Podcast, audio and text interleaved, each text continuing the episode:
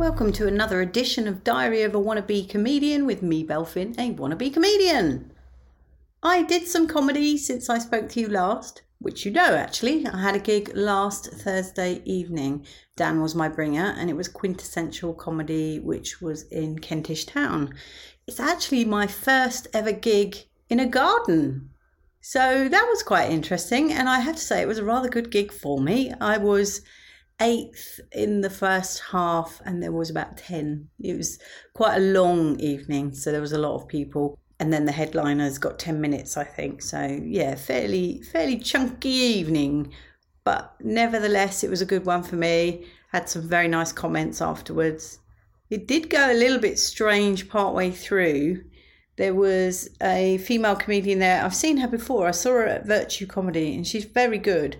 And she does what Logan Murray would call crash and burn comedy. And she's very good at it. It's something I'd like to be able to do, but she does it really well. And she has pink hair, and she was all in pink.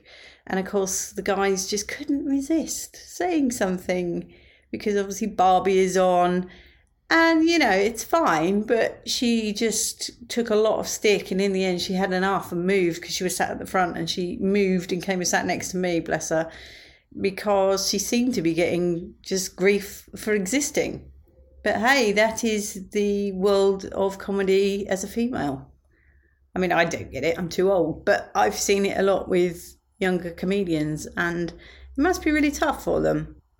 I think it takes a few years to be able to just say, F you, which is how I'd handle it. Although that's probably how I handle most situations in life. Anyway, moving on. It was a good gig, and I think Dan enjoyed himself.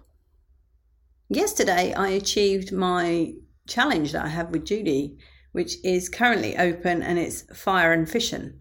And it's a bit of a cheat, really, but I achieved it by going to watch Oppenheimer and I quite frankly had no idea. I'm pretty sure we set this challenge before this movie was really out and about. And it pretty much opened with a quote, which was I can't remember the exact quote, so don't hold me to this, but it was something along the lines of Prometheus gave, no, Prometheus stole fire from the gods and gave it to man, and then he was punished for all eternity, tortured and punished for all eternity, something like that.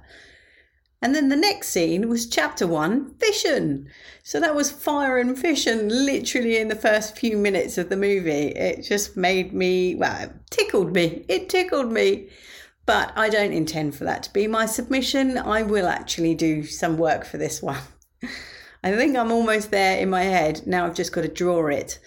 I may have mentioned, but I bought a kit, like a flip book, easy for me to say, flip book kit and that's how I intend to do it. Although I will probably stop motion it, so I'll take pictures of it and play it that way rather than use it as a flip book.